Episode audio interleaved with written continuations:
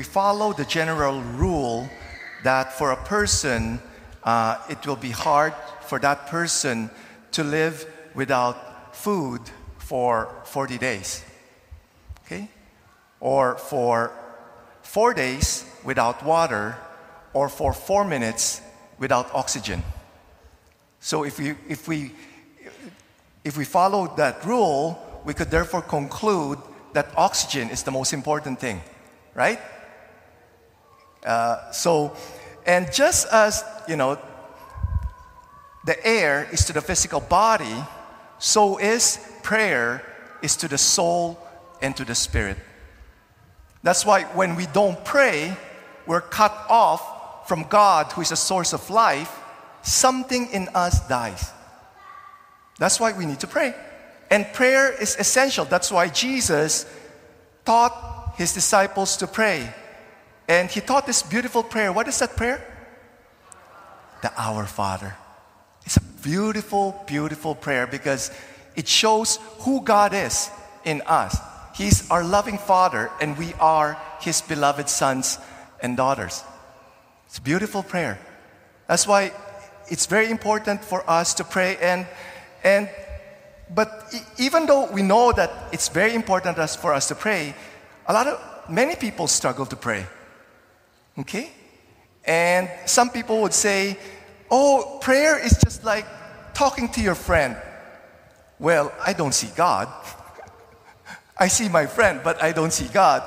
That's why I, I, I, uh, I saw this in the internet. Talking to God is like talking to a friend on the telephone.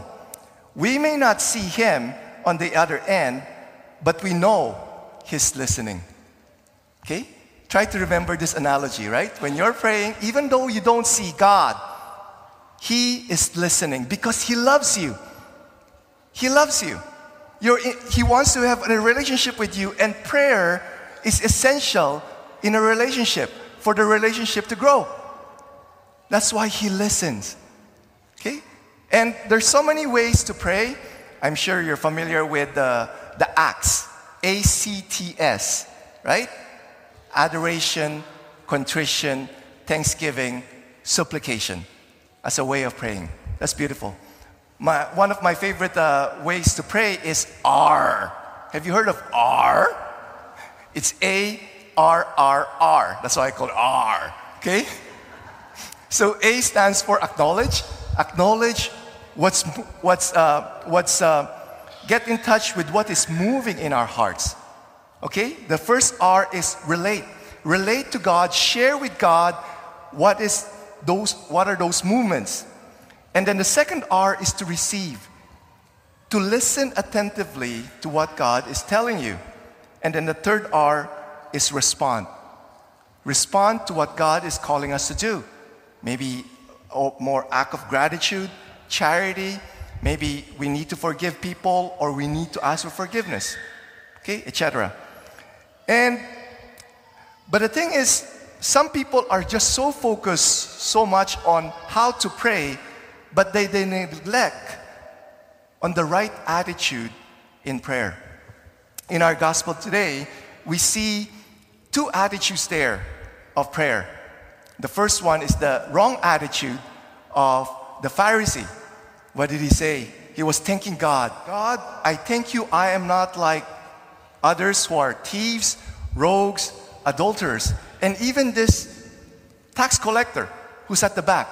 I'm glad I'm not like him. Okay? I come to church to pray. Okay? I, I fast twice a week and, you know, I give a tenth, a tenth of my gross income, not net income. okay? So he was kind of boasting, right? And, and he was very prideful and thinking that he is more righteous than other people. And that's not the right attitude. And, and for me, I, I could relate with the Pharisee. There are times when, when people have harmed me, I would focus on their mistakes. And I would get critical, judgmental towards these people. Okay? And what happened there is that when, when, when, when that happens, I'm becoming thinking that I'm better than these people. And when there's pride, I struggle to pray. I don't know, it's like there's a block It's like I couldn't hear God well. I, I, experienced this when I was growing up in the Philippines in the 70s and 80s. The phone system there uh, wasn't that good yet. When I was like talking to, to the phone uh, with my friend, I would hear other people also talking. And, it, we call it party line. Did, did, did you have it here in Canada, party line? Right, right? So when I was like talk to my friend, I, I couldn't focus, I couldn't concentrate because I would eavesdrop on what other people are talking on the phone. And I, I, I couldn't focus. And I couldn't hear what my friend is really telling me. And it's like that. When we don't have the right attitude in prayer, it's like a block. God is speaking to us, we couldn't hear him well. And also because of the, the wrong attitude that we have, what happened there is that we will ask something that is not according to God's will. And therefore, God will not grant our prayers. Okay? The right attitude is this tax collector, right? In the tax collector, he said, it, it says in our gospel today, he couldn't even look up to heaven. He was beating his breast as a sign of repentance and said, God, be merciful to me, a sinner. Okay?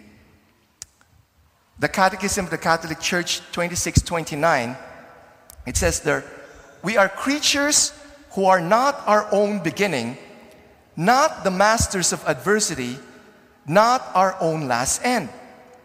We are sinners who, as Christians, know that we have turned away from our Father. We have turned away from our Father. So we need to acknowledge that we are sinners, right? Because God likes humble hearts, okay? Not prideful prayers. When you pray, God isn't impressed with tons of words. He listens to your heart. Okay? Uh, one of my favorite Psalms is Psalm 51, composed by uh, King David. And it's a, a, a, prayer of repentance, right? And in, in verse 17, he wrote, King David wrote, My sacrifice, O God, is a broken spirit, a contrite heart, O God, you will not despise. We need to have that attitude of having a humble and contrite heart so that God will hear and answer our prayers. How many here would like to, uh, their, their, their, their prayers will be answered by God? Raise your hands. Okay. In our first reading today, it talks about the prayer of the lowly. Sirach chapter 35, verse 21 to 22. The prayer of the lowly pierces the clouds, and it will not rest until it reaches its goal. It will not desist until the Most High responds and does justice for the righteous and executes judgment. So, for, for me, I'd like to confess with you that I struggle with pride big time. and and I, I, I, find it helpful for me uh, to do these three things. The first one is to imitate this tax collector, and I would say it this prayer God, be merciful to me, a sinner. Okay?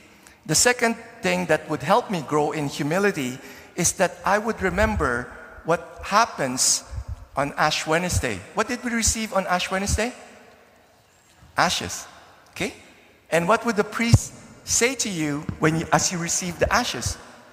He says there, remember man or woman, you are dust, and to dust you shall return. The significance of the dust is that when the breath from God leaves us, we become dust. And we return to dust. And there's always a call, a call to humility and utter dependence on God, in whom alone we live and move and have our being. Okay?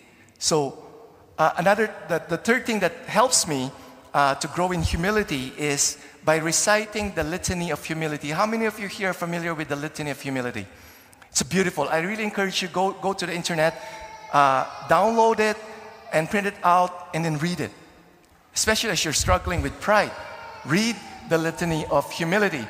And I would just like to lead you uh, in, in saying uh, some of the parts of the litany. I won't say all, of course, it's a long one. Here, we're praying to Jesus because Jesus is the model of meekness and humility. That's why it starts, O Jesus, meek and humble of heart, hear us. So I'll say parts of the litany and I would like you to say, Deliver me, O Jesus. Okay? From the desire of being esteemed,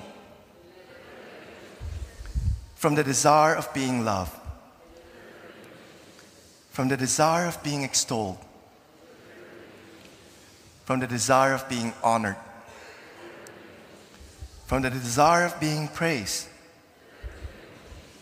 from the desire of being preferred to others. Let's claim this. Let's claim this as we say this in Jesus' name. Let's claim that God will grant us the grace to really grow in humility because He wants to answer our prayers.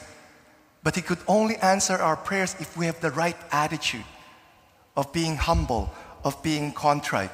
Okay? As I said, prayer is really essential. It's like, it's like air to the physical body. Okay? So we need prayer for our soul and for our spirit. But I hope we're not just focusing on how to pray, but also having what is the right attitude in prayer. You know, and, and as we follow the example of this tax collector who says, God, be merciful to me, a sinner. So that as we come before the Lord with great humility and contrition of heart, rest assured that He will hear and answer our prayers.